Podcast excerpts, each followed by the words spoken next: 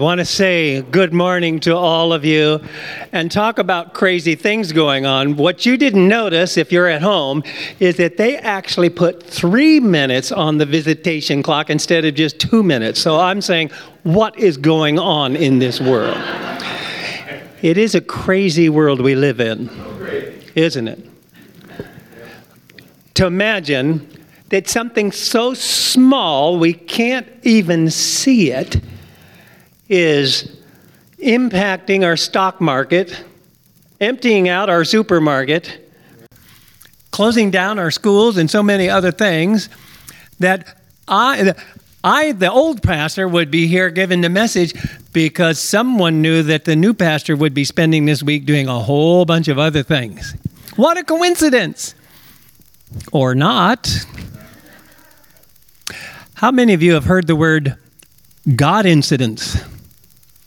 You know, everyone's experienced a coincidence where just, you know, regular things kind of happen in such a fashion. Go, wow, that was interesting. But there have been times, have you experienced one of these? There have been times when you think, now, wait a minute, that's not just a coincidence. The hand of God has been in whatever the circumstance. In fact, I want to share with uh, one with you. I call this is not a coincidence. This is one of those God incidents. So uh, it was probably a half a dozen years ago when yet another one of our teenagers was tragically killed accidentally you know these things happen in fact they continue to happen everyone gets up in arms and six years ago i think it was they uh, held a public meeting a community meeting people from the city was there, people from the school was there, people from all around came and said, What can we do? We need to stop this. And in fact, the principal of the school where the student attended was particularly being criticized. What are you going to do? How are you going to stop this?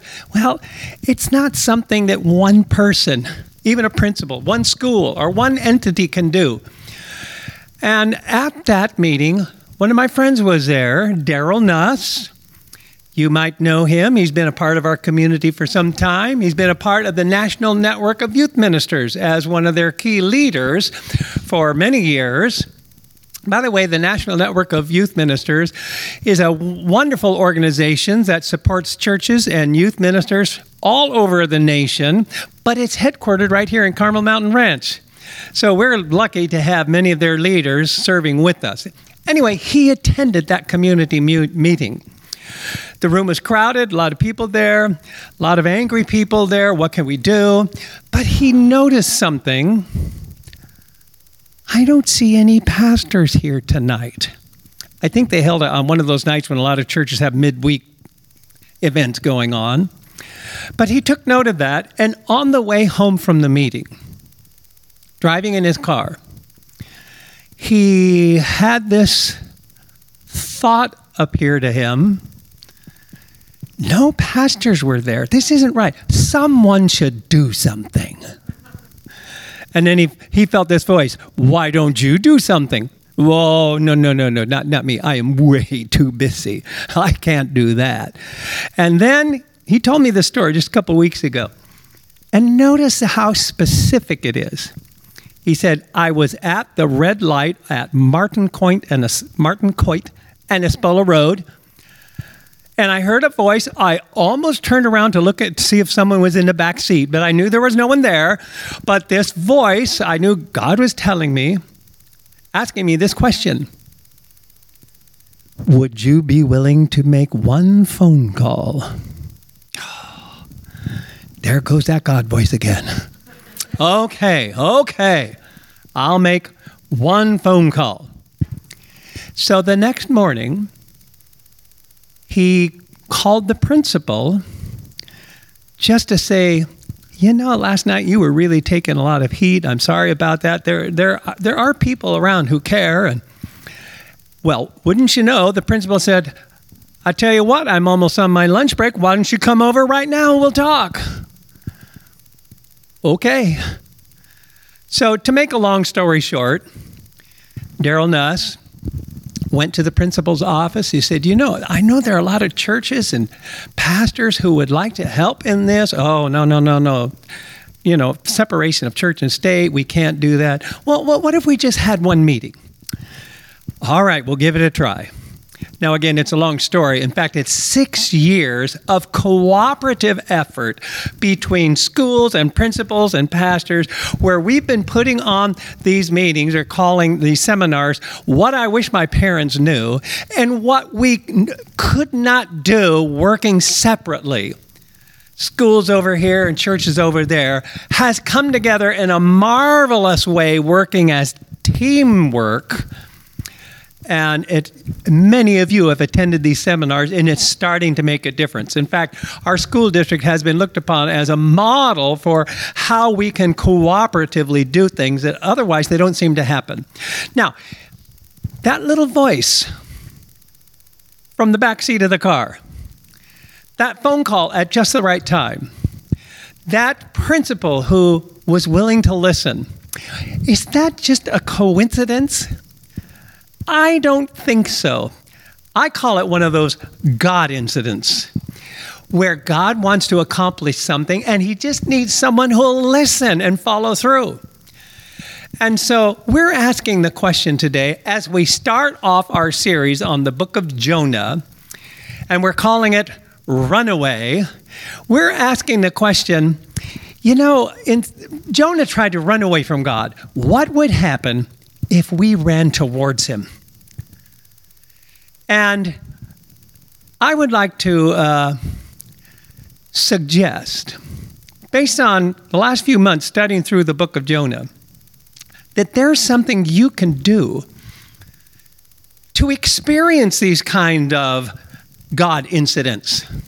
So get your pencil out and get ready, get your Bible out. Four things to tell yourself if you want to experience more God incidents. So, four statements, four teachings, right from the four observations from the book of Jonah that are going to help us all be more receptive to what God is trying to do in our society. Yes, there are coincidences, but are you willing for some God incidents? All right, so here we go. By the way, do you have uh, the book of Jonah out? It's on page 1441 in the church Bible, but many of you are listening at home or watching on the video that we're producing. And so get your Bible out and turn to the table of contents. Everyone's heard something about the book of Jonah because it's of the minor prophets, it's one of the most famous. Still hard to find in your Bible. And most people only know one part of the story. And there's so much more in the book of Jonah. In fact, I'm just going to read through the first chapter. We'll stop and make a few comments. But uh, really, what I want you to walk away with today is this sense that God wants to use you. And if we could put four new thoughts in our head, it's just quite likely we would not only be experiencing a coincidence, but some of those God incidents. Okay? Jonah, chapter 1. By the way, I'm in the New International Version. The, some versions are they're translated differently, but I like how it starts off chapter 1 verse 1, the word of the Lord came to Jonah. By the way, did you notice the word Lord is spelled with all capital letters? And you remember what that means? That means it's not really the word Lord in the Hebrew, it's that very special four letter Hebrew name that is the personal name of God. It's so precious and so holy that no one ever says it. In fact, this Hebrew word, which has four consonants, no vowels, nobody even knows how to pronounce it. In the King James Version, you'll probably read Jehovah. Maybe that's how. Other versions say Yahweh. Maybe that's how. If you were in a synagogue today and they were reading from here, when they came to that special word, they would say Adonai, the word for Lord. It's not really the word for, it's not really God's name, but they use that as a substitute word. So it's interesting as we start off, and I'll call attention to this again, that this personal name for God is all throughout this chapter. In fact, look for it as I read along. This is God coming, God's word coming to Jonah and saying, I have an assignment for you. Would you be willing to make a phone call? Well, it was a little more involved than that, but let's read. The word of the Lord came to Jonah, son of Amittai. Here it is Go to the great city of Nineveh and preach against it, because its wickedness has come up before me. And then look at the first word of verse 3 but. Jonah, go to Nineveh. But Jonah ran away from the Lord and headed for Tarshish. Nineveh is off to the east, quite a ways. Tarshish is as far as you can go to the west, across the sea. He headed for Tarshish. He went down to Joppa, where he found a ship bound for that port. And after paying the fare, he went aboard and sailed for Tarshish to flee from the Lord. Now, I thought as a pastor, I ought to say, we've all run away at some time or another. Maybe someone's listening today who is running away from the Lord. He wants you back. He's gone to extremes to win your heart and show his love and make that sacrifice for you. Turn back. But Jonah tried to flee. Verse 4 Then the Lord sent a great wind on the sea, and such a violent storm arose that the ship threatened to break up. All the sailors were afraid. You know, generally speaking, it's hard to scare a sailor, it's hard to make them fear. But they, even though they'd seen many storms before, they had never seen anything like this. This is not just a natural storm. This is some kind of supernatural thing happening. The sailors were afraid, and each cried out to his own God. Now, they're not atheists, they're polytheists. They believe in pagan gods, maybe the god of here or the god of there or the provincial god who's over the land or maybe the god who made the animals or some such thing. They're all they're calling out to anyone who might be able to help. And then they start to throw the cargo into the sea to lighten the ship. This is getting bad. But Jonah, while all this is going on deck, but Jonah had gone below deck, where he lay down and fell into a deep sleep. Well, the captain went to him and said, How can you sleep? Get up and call on your God. Maybe he will take notice of us so that we will not perish. Back on top of the ship now. Verse 7. The sailors said to each other, Come on, let's cast lots to find out who's responsible for this calamity.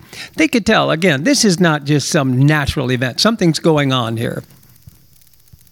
They cast lots, and the lot fell on coincidence Jonah, or not coincidence. And so they asked him, Who's responsible for making all this trouble for us? By the way, notice how specific these questions are. We need some help here, buddy. You're chosen. What's going on? Who's responsible for making all this trouble for us? What kind of work do you do? Interesting question to ask a prophet, a runaway prophet. Where do you come from? What is your country? From what people are you? The children of Israel, the those who worship the one true God. Verse 8 he answered, I am a Hebrew, and I worship Jehovah, Yahweh, the God of heaven who made the sea and the dry land, like he's the God of all gods. Yeah, actually, he's the only God. And now they are really freaking out because they knew he was running away from Jehovah, Yahweh, because he had already told them so. And that sea was getting rougher and rougher.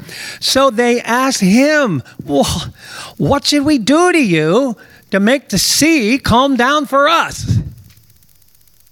By the way, that's a good question, too. And if you're Jonah, what's the answer? Well, the answer is look, I'm directly opposing God by trying to run away from Him, and I guess I need to repent and go back. And instead of trying to run away from Nineveh, I, I, take me to Nineveh and that'll, everything will settle down. But of course, that's not what he said. You know, I wondered at first, when he first ran away, I, I've heard that Nineveh, the capital of the ancient Assyrian Empire, was particularly murderous and cruel. And I thought he didn't want to go there because he was afraid to die. Why would you go preach to your enemies? They might kill you. And then they would put you on display because that's the kind of thing they did back then. I thought he was afraid to die. But wait a minute. Now that the soldiers say, What should we do to you? Instead of saying, Well, send me to Nineveh and you'll be okay, he says, I would rather die than go to Nineveh. He's not afraid to die, he wants to die. Now, by the way, it's not for a couple more chapters till you find out what's really motivating him to run away. So you'll have to keep coming or keep listening to get the full story. So, what is his answer? What should we do to make the sea calm down for us? Verse 12 Pick me up and throw me into the sea. It'll become calm. I know it's my fault that this great storm has come upon you. You'll be okay, and you know what? I'll be dead. Good for me, because I don't want to go to Nineveh. Well, even though these crusty old sailors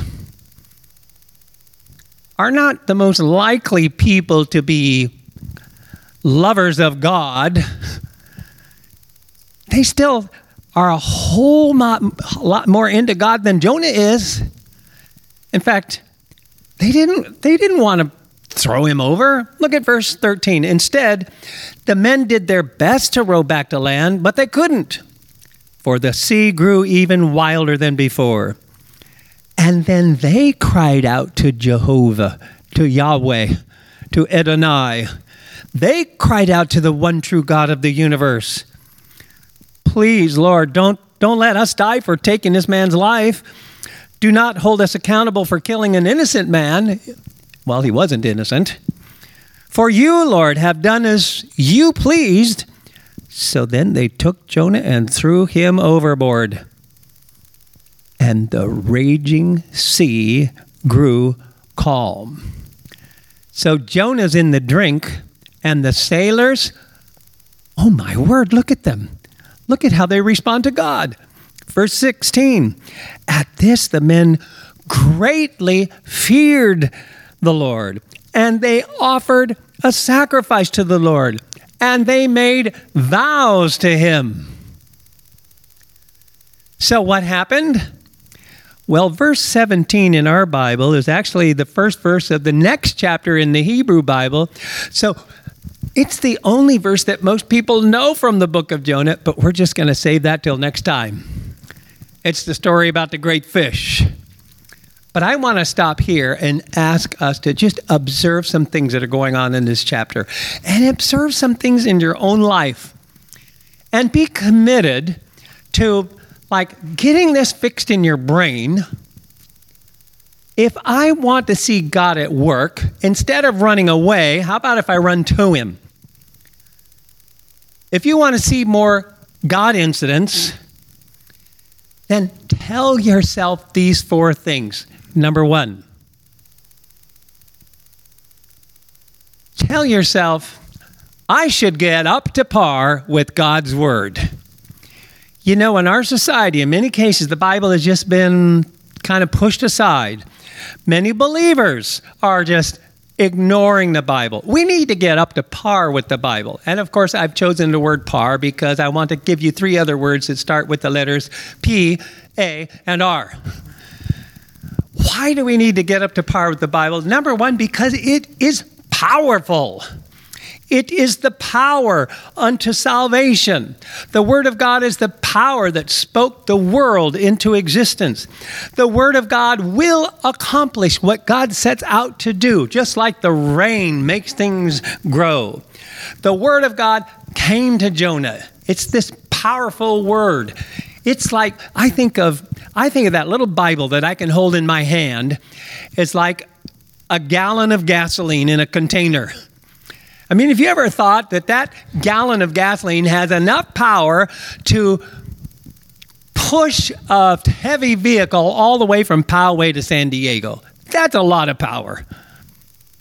But if you just leave it in the gas can, that's not enough. There's a difference between powerful and active because God's word is also active. That means it's power in motion. In other words, if you keep God's word closed up, it doesn't really do you any good. If you keep the gasoline in a can and don't put it in a vehicle, the car will go nowhere. But if you unleash that power and make it active, if you put it in a car, if you put it in a car, you can drive all the way to San Diego like this car. With I think that's Pastor Dan Goodham in there. I didn't know he had a car like that. But you see the difference? And it's both true. The Word of God is powerful, and the Word of God is active. Let it be active in your life. And besides that, have we forgotten? Though it was written thousands of years ago, the Word of God is relevant.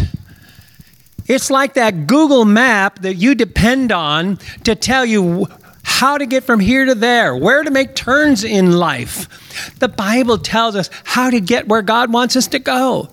It shows us the map of life that He wants us to live. It is powerful, it is active, it is relevant. So tell yourself that.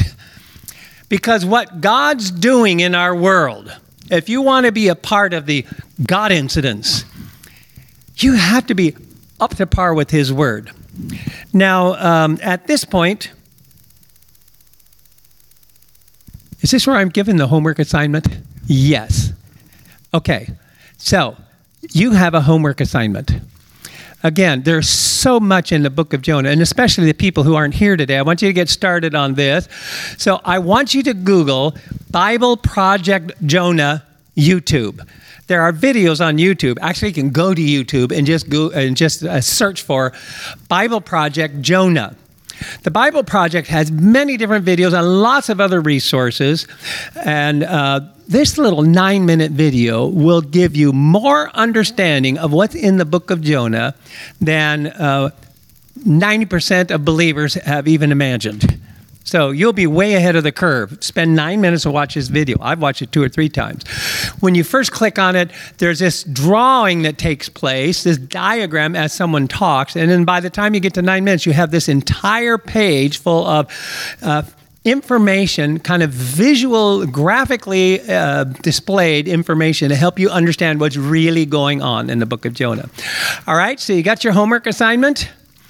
And that will help you get God's word powerfully and actively and relevantly into your life. Number two, tell yourself a second thing. Now, um, as I said, Jonah tried to run away. We often do too.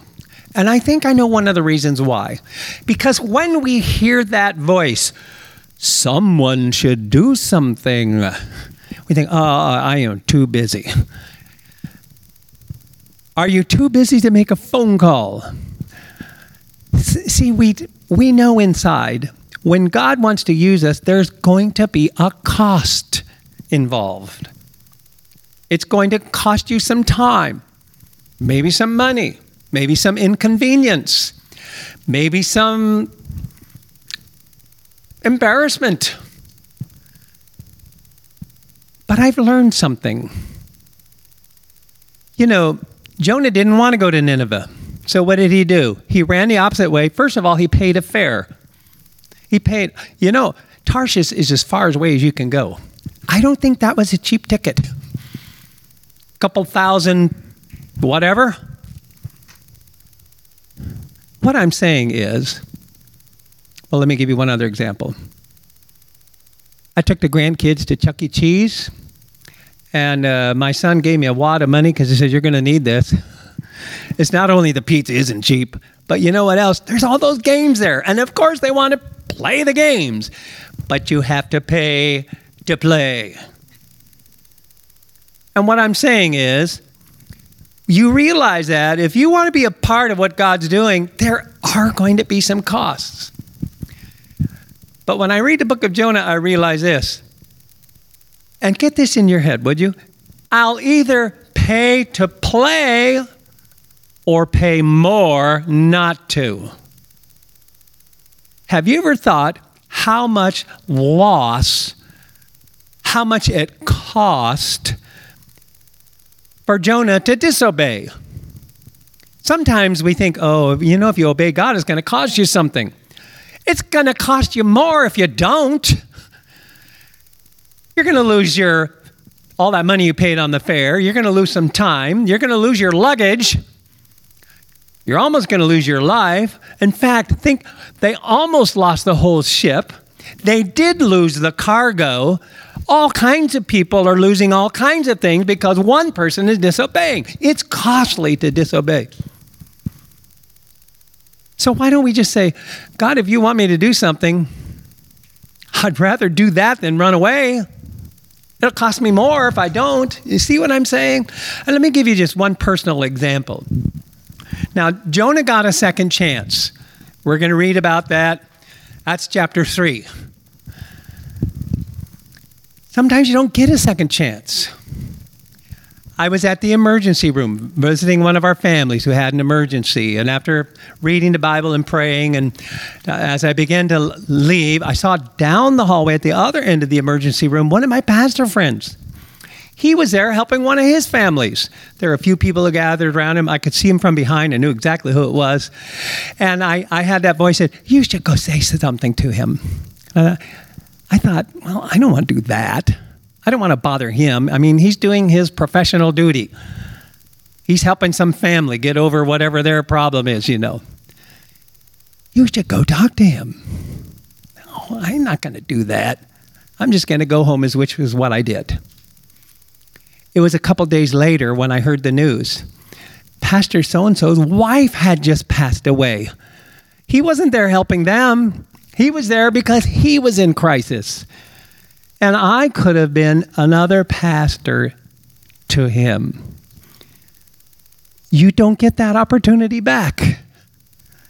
The only good thing about this story is I've used it many times to tell people when you hear the voice, respond. Because, yes, it's going to cost you something. You don't want to pay the cost of not obeying. All right, number three. You got that in your head? First of all, let's get up to speed with, let's get up to par with God's word. Number two, let's, let's realize the cost of not obeying. Number three, you know, you need to tell yourself something that might not be intuitive to you. You need to say, I am, and maybe underline, I am someone's expert on God. You know something about God that other people want to know. Whoa, whoa, whoa, whoa. I'm no expert, you say. I'm not like Pastor JP. I'm not like the elders of the church. I'm just a I'm just a newbie. No, no, no. You are someone's expert. These sailors are looking to Jonah desperately. What do you know? Where are you from? Who is your God? What's going on? And even if you're brand new to Christ, you know something that some people, other, other people want to know. Let them ask their questions. You might not know all the answers, but you know something. This might be your first time ever to be in church. Well, now you know what it's like to go to church. A lot of people don't, they haven't ever been, and you can share that. You know more than you think you do. Of course, we want to grow. Of course, we want to know more about God's Word. But in the meantime, share what you do know. Um, I actually have another assignment for you. This is really just a uh, wonderful resource. Are you familiar? On your computer, you can go to netbible.org. NetBible is a particular transa- translation, it's a new one.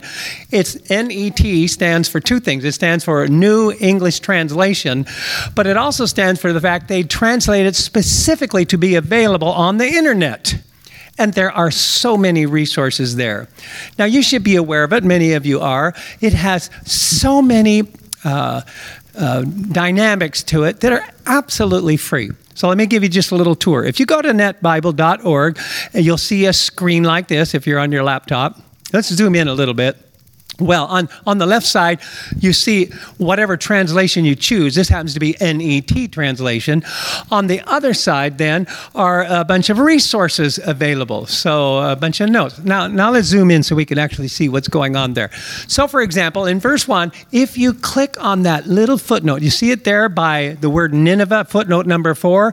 Well, then, on the opposite side of the screen, it gives you information about the city of Nineveh and how big it was. It's a capital of the Assyrian Empire, and so on. Just a ton of great information. It's a study note.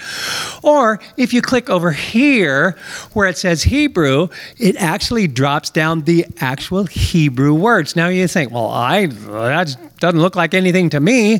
But even so, again, if you were to click on the second word, the Lord, capital L O R D, then it opens up in the other window, it opens up the it tells you, it shows you that four letter word, and then it opens up another window with all kinds of information about that. This is just a great resource, and it's free. If you click on this button over here, where it says Constable's Notes, then it opens up a window with a whole bunch of comments and notes from Dr. Constable, who's a scholar that you could learn something from. Or click up where it says Library, and you have a drop down of all kinds of resources, all available to you online. Now, listen, there's a good chance that you're going to be spending some time in isolation. Some of, some of us are. Some of us are. What are you going to do? Just play video games and watch dumb TV shows? Or are you going to invest in things that are easily available to you to help you become, know more about God's Word? Put this resource in your arsenal. Uh, by the way, it's on your phone as well. I usually look at it on my phone.